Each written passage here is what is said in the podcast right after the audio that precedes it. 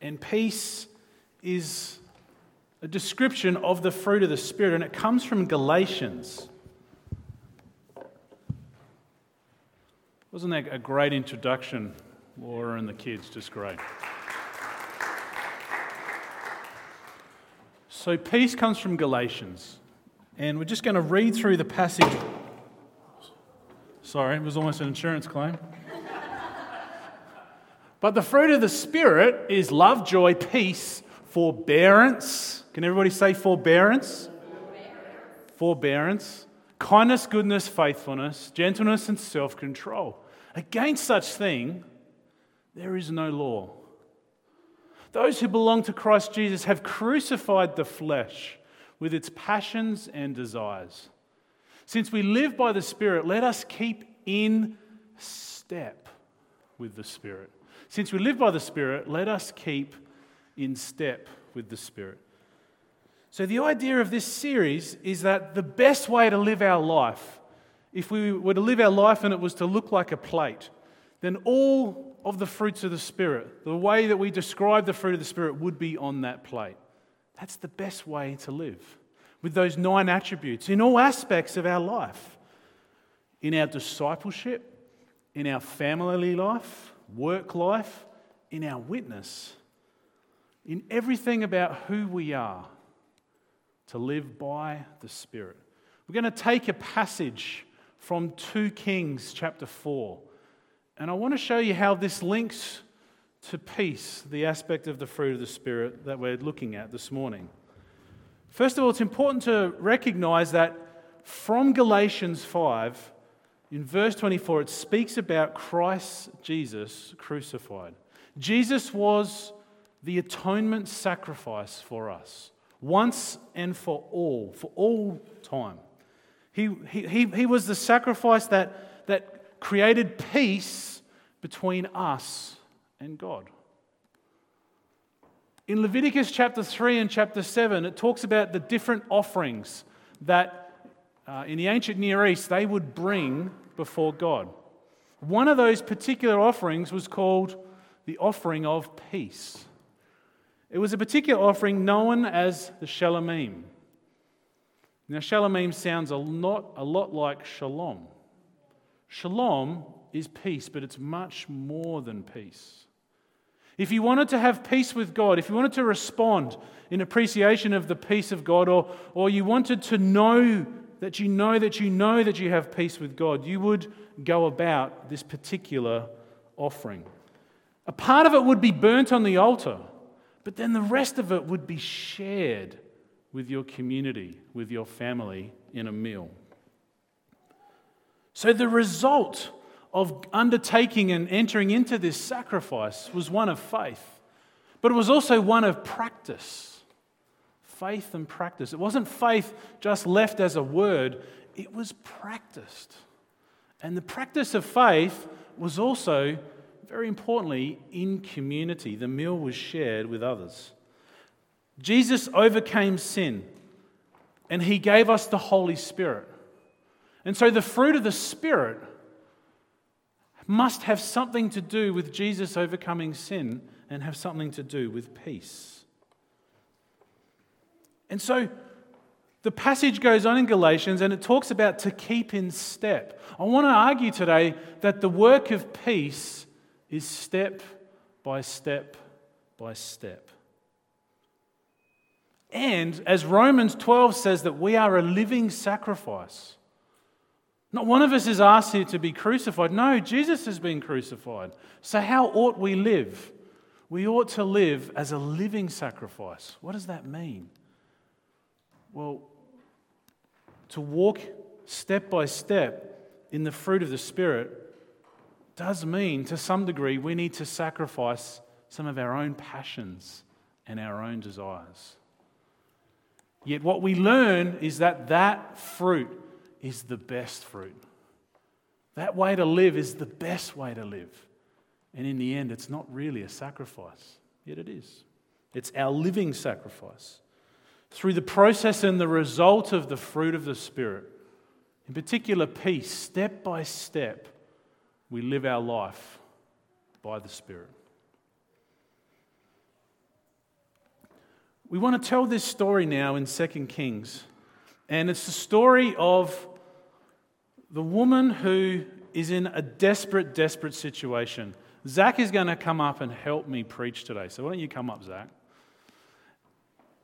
This story uh, is one of no peace. I want you to imagine that you have no power, you have no control, yet you're responsible for two children. Your husband has passed away. You have no status in your society. There is no social security. There is no work. You, you have no way out. Would you sleep well at night? There is nothing left in your house. How would you feel? How would you cope? And so Zach is going to read the passage. I'm going to give him a microphone. He's going to stand here. And then I'm just going to share a little bit about different parts of the passage as we go. So, Zach, do you want to read this first section here? The wife of a man from the company of the prophets cried out to Elisha, Your servant, my husband, is dead, and you know that he revered to the Lord. But now his creditor is coming to take my two boys as his slaves. So we enter into this story where there is this deep loss and there is this grief. When you lose somebody, there is grief. Grief grips you and consumes you, grief robs your peace. And then there is this fear of the future. There is a how is my future going to be? Where, where is my income going, going to come from? And in this culture and this day, income meant life. No income, no life. Where, where, where is my future for my children? My boys are still young. What's going to happen to them? What's going to happen to me? And in a sense, if you read the passage, there is, there is a, a little bit of blame or a bit of helplessness. It's like your servant Elisha. Your servant is dead. Your servant honored God. What's going to. The his creditors are now coming to take the children away. I, I am absolutely helpless. I am, I'm helpless. There's nothing that I can do. Where is the peace in this story? And Elisha responds. Elisha replied to her, How can I help you? Tell me, what do you have in your house? Your servant has nothing there at all, she said, except a small jar of olive oil. A small jar of oil. Nothing else in the house. Nothing. No refrigerator with cream in it for the watermelon. There is nothing in the house. What I find though is that Elisha grabs the idea of help, and it's both inclusive and exclusive.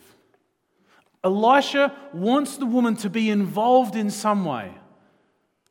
But there's also God's place, that God can do things that only God can do. The help that we receive is what God brings and gives to us alone. And then there's other help which we get to participate in. The help is both inclusive and exclusive. Isn't it interesting that when you're in a tough place, we, we generally come from a negative place? What is it that you have in your house? Oh, I have nothing. Did you note that in the scripture? Oh, except a little bit of oil. Isn't that interesting that when we encounter trouble and when we encounter difficulty, when our peace is robbed, there is nothing good out there? It's all not good. I have nothing. I'm empty. There is nothing for me to offer except oil. Now, oil in those days wasn't just used for pizza and barbecues. It was also used for light. So, this dear woman would have lit us something small to burn away the oil, a tiny amount, so that there's a little bit of light in the night. Who knows, it can be a bit scary when you're on your own. You know, when Beck goes away and I hear noises and the night time, and I've got my. To- Are you laughing at me, bro? You're supposed to be my preaching buddy here. You should be praying for me now and I grab my torch and I look around, or I get up, or I see, or there's a whole heap of water that comes down, and I, I'm a bit scared and I race out to see if the gutters are overflowing again.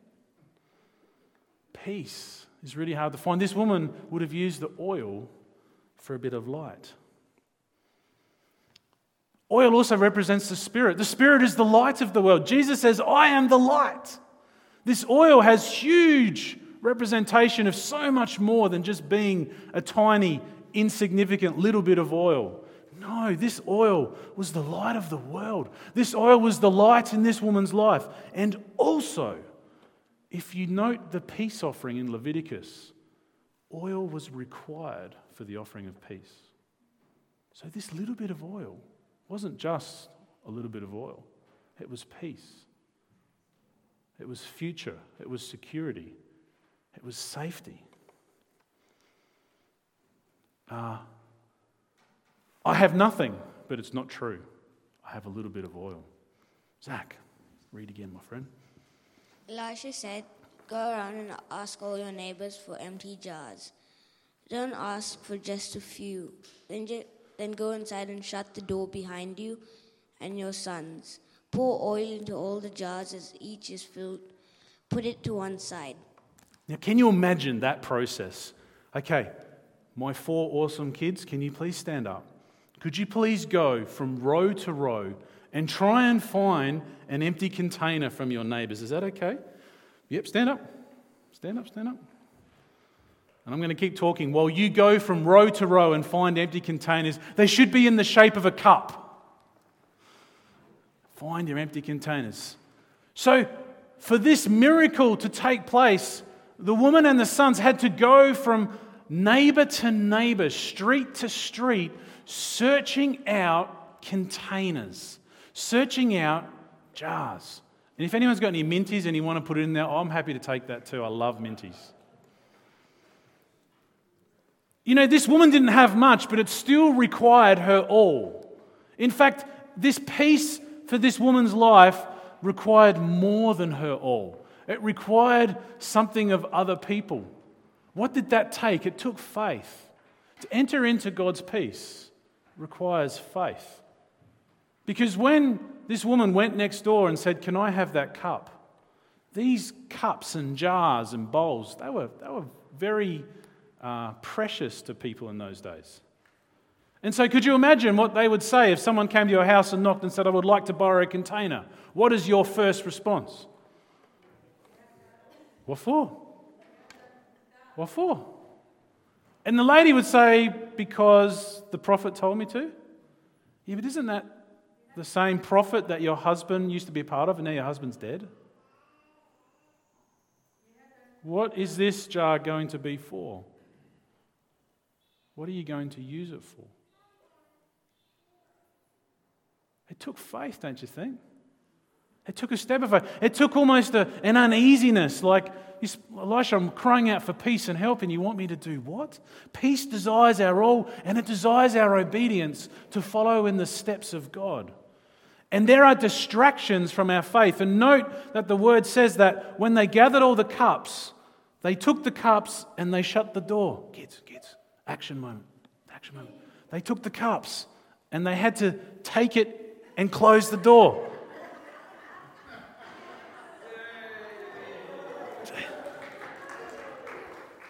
And then you can walk around and come back in through the front door. I reckon that's what Elisha would have said.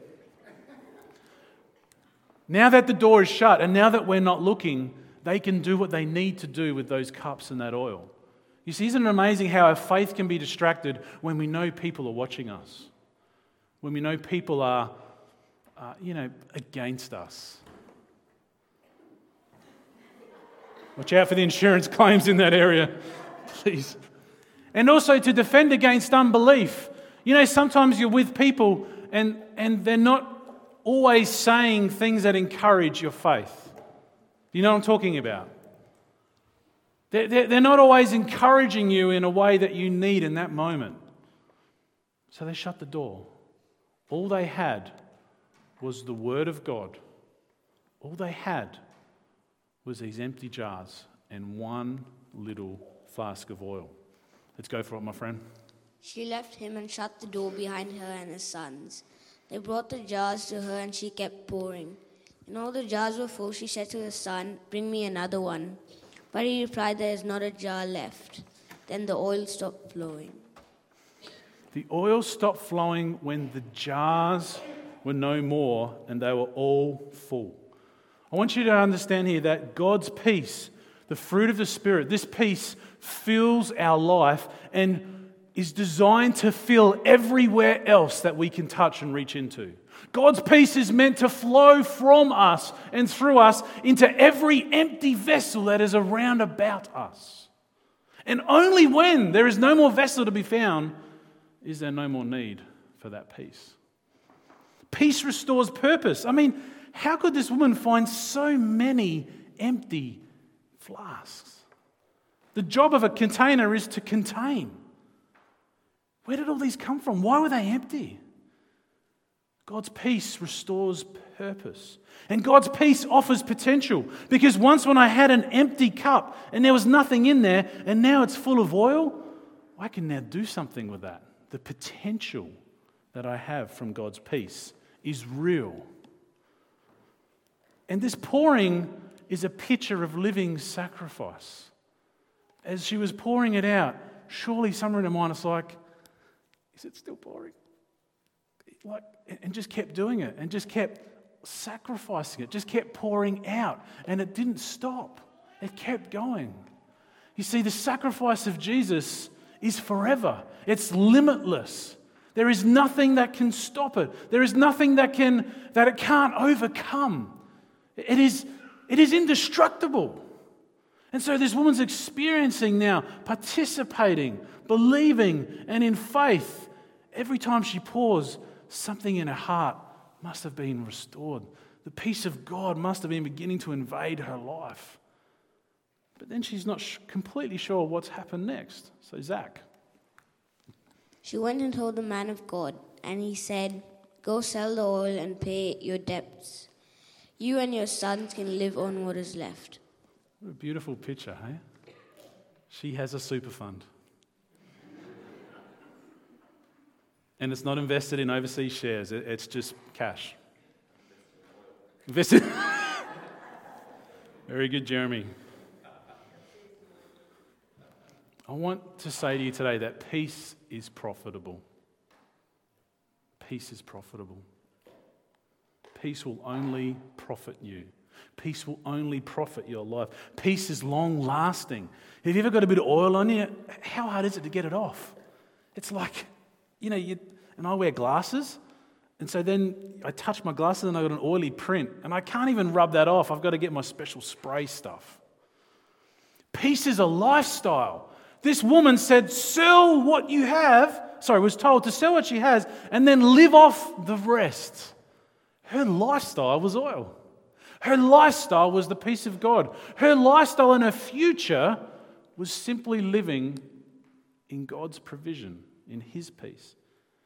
Peace is actually a way of living in step with the Spirit.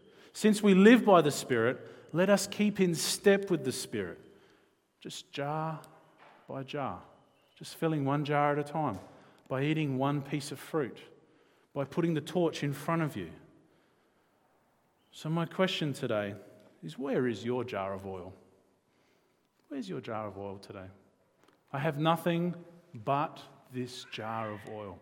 You know, that's the same for us. What else do I have to offer, really? But the jar of oil that comes from knowing Jesus as my Lord and Savior. The jar of oil, the eternal wellspring of oil that lives in all of us, and that we can, with confidence, speak the word of God and into situations, believe Him for a miracle so that our peace is never disturbed. Our peace is never taken. Our peace is never robbed, just step by step. Just walking forward one step at a time. By eating the fruit just one bit at a time. By pouring out one jar at a time. But maybe in your life, maybe there's some doors you need to close. Maybe God's peace is just robbed because your door's open. You've, you've got your door open to some things that it shouldn't be open to. You know, before this passage of scripture, Paul lists a whole bunch of things that we should not be doing. We need to close the door on those things. Maybe there's some people in your life and, and they're really destructive. I'm not saying abandon them, but don't let their words rob your peace. Shut the door on that. What do you need to shut the door on? Who can you ask for help? I asked Zach for help today. Who thinks Zach's better looking than me? Zach, I always ask for hands to be raised. I didn't ask then, and someone raised their hand. Zach, you're the man. I reckon this guy's a preacher. What do you reckon? The question is what is your step of peace this week? Just a step. Just a step. Just a step. Just a step. Just one step. Just one piece. You see, the practice and the result of peace is like just eating beautiful pieces of fruit. It's like having oil that just keeps pouring out. It's something that you can live off for your entire life. Would you pray with me, please? Heavenly Father, we thank you for your word. We thank you, Lord, for the fruit of the Spirit that is peace. Lord, we thank you that you made a way that we could know that we have peace with you, that Jesus came and gave his life once and for all, that that oil pours out eternally upon us.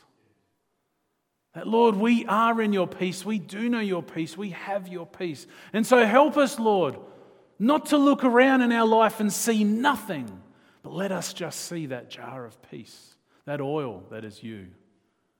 Holy Spirit, I pray that in each one of us we would take a step this week to trust your word, to put our hope and expectation in your promises that we would just take a step. That, Lord, we would find a way to, to enjoy just piece by piece the fruit of the Spirit. That we would do what the Word says and walk in step with the Spirit. And that, Lord, your peace within each of us would move and fill many jars around about us. Help us to be your force. Help us to be a living person in time and space. Help us to be real in this world, in our community, in our workplace, in our schools, everywhere we go. Help us to be that jar of oil that is peace being poured out into so many other empty jars that desperately want to be filled. Lord, we thank you that you have given us peace. Help us this week to take a step with you. And may we close the doors that need to be closed that would rob us of peace. Everybody said, Amen. God bless you. Peace be with you.